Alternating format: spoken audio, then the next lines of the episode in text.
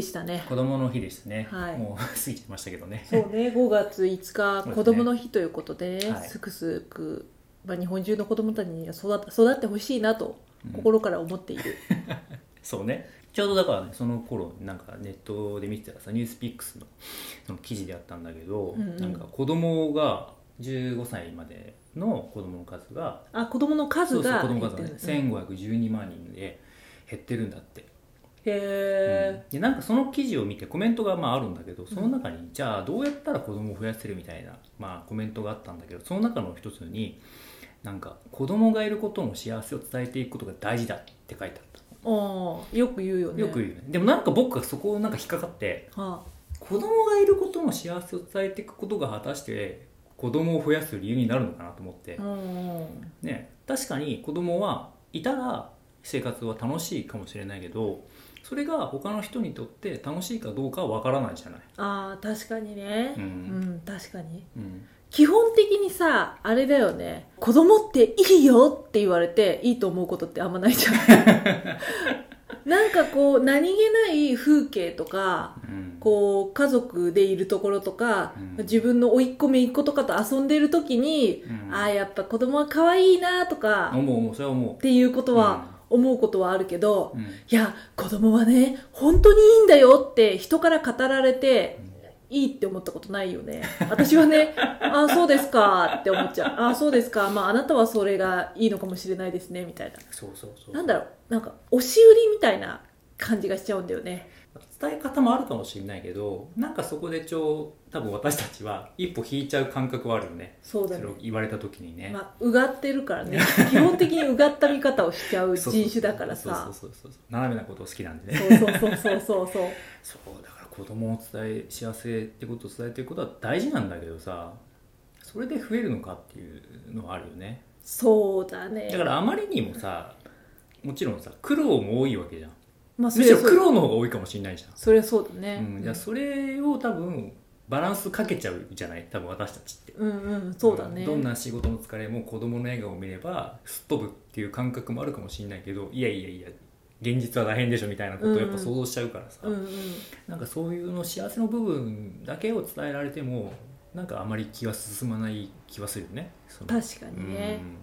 まあその幸せを伝えていくっていうのを社会のみんなでやったらある意味それって同調圧力が作れるわけじゃん、よね。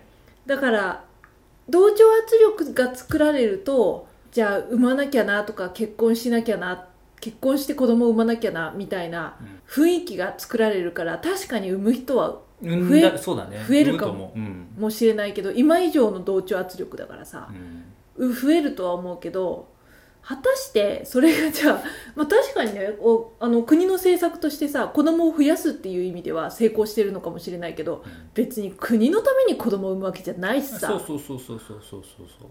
でしょ本当そうだよ。で生まれてきたら子供はさもうさ子供は子供のために生きるわけだからさ。そろそろだ。親はそれをサポートするだけじゃん。最大限ね。最大限ね、うん、だからさなんかさその出生率の話となんだろうな子供を産んだ方がいいっていう話を個人個人の問題としてね一緒にされるとねすごく私はイラッとするんだよね。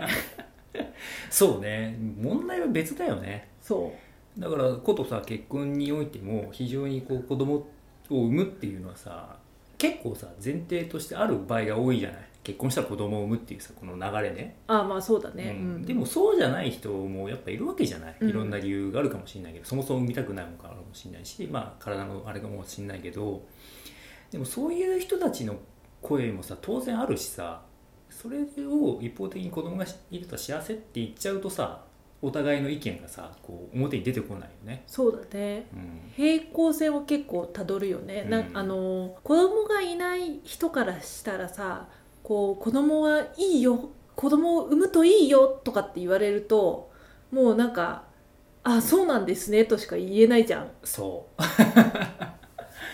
あそうなんですよねしか言えないんだよね。そうそうそう。だから「いやそんなことありませんよ」とかさうん。言えないじゃん。言えないしねうちらはね。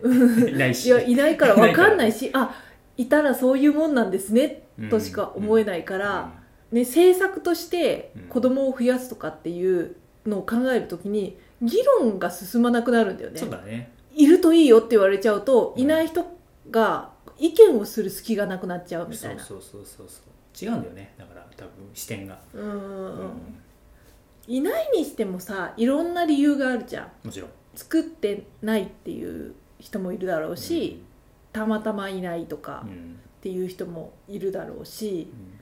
まあ欲しいけどいないとかさ、うん。っていう人もいっぱいいると思う、いるさ。うん、思うから本当に思うそれは。すごくなんかセンシティブで個人的な問題なんだよね、そこになんかこう土足で上がり込んでこられる感じが ムカつくんだろうね。なんか社会的な問題なんだけどすごく個人的な問題だよね。そうだね。子供っていう問題はさ、うんうん。うん正解もないしね。ないね。ないね。うんと思うね我が家はどうなんですか？我が家？我が家は。でもうちらのスタンスはさ基本的にどっちでもいいスタンスじゃん、まあそうだ積ね極的でもないし消極的でもないっていうさ、まあそうだね。そうだね。うん、うん。うん、確かにね、うん、そういうスタンスを持ってるよね基本的にうちらはさ、そうだね。うん。まあそうだね。あそうそう。だから子供を産むことを幸せだと思ってたり子供がいることは幸せだっていうことは大事なんだけどうちらの幸せの形ってそこじゃないんだよね、ああそうね。うん、そうだね。子供がいるから幸せ、いたらいたで幸せに暮らしたいしう、ん、いなかったらいなかったで幸せに暮らしたいし みたいな。そうそうそうそう。幸せに重点を置いてるんですよ。そうそうそうそう。子供がいるかいないかじゃないんだよね、うんうんそうそうそうそうそう、それって大事だよね、まあそうだね。それ結構さ子供だけじゃなくて何に対してもそうじゃない、うん。これがあるから幸せっていうのは結構きついなってわ思うんだよねうんうん。家とかもそうだけどさ。そうね。家とかまあね年収の高い仕事とかお金とかもそうかもしれないけどさ、うんうんうんううん。んそうそう。ねそれがこと子供っていうもう個人でちゃんと人格があるものになってくるとさ、うんうん。子供に対しても失礼じゃんその考え方ってそうね。子供がいるから幸せみたいな、うん。いやいや僕私はの人格は何なんですかみたいなさ。うん、わかるわかる。ジャッジすべきものではないなっていう。結構なんだっけほらあのね東大の祝辞でほら千鶴子先生がさ言ったけど。あ上野千鶴子上野千鶴さんね子先生が女性学の人が言ってたのは、あの批判であったのがあったんだけど東大の入学式で、えー、とジェンダーの話をするなんて何事だと私たち親たは、えー、と頑張って子供を東大にいたんだからもっと親を称賛すべきだって意見があったんだって。だからそれは非常に子供に重点に置いている親の考え方だなと思って、まあそうだね、うん。だから子供を東大に入れるためうにん、教育費を注いで、そうね。1000万以上、そうそうそうそう、まあ、いくらかけたかわかんないけど、労力をうん。時間も注いうんでうん。頑張ってきたってことだよいねや。本当そうなんだけどさっていうね。うんね。まあそれを子供がどう感じてるかっていうのもあるよね。うん。ありがたいとは思うけどそこまで言っちゃうとまあ私の場合はねすごいなんかありがたいとは思うけどさ自分がそうだったら、うんそうね、そうやってこう教育費をかけてくれて、うん結局東大入れるかどうかなんてさ収入格差に結構い依存してるところがあるじゃん。残念ながらね、残念ながら。う、ん。ねだからそのいい教育を受けられるようにな環境で育ててくれたっていうことはすごくありがたいことだと思うけどそれをなんか称賛しろって親自身が言ってるって思うと、うん。は何言ってんのってちょっと思っちゃうよね、うん。何のために頑張ったんだろうみたいなさ。そうそう。え頑張ったの自分だしって思わない？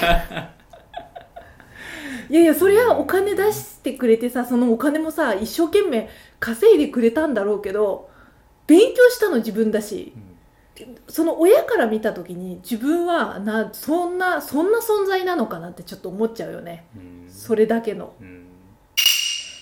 つれづれ恋愛学では皆様のお便りを募集しています。昨日あった嬉しいことから真面目なお悩みまでラジオで取り上げてほしい内容をご連絡くださいメールアドレスは trdr. 恋愛 .gmail.com まで YouTube の方は概要欄をご確認ください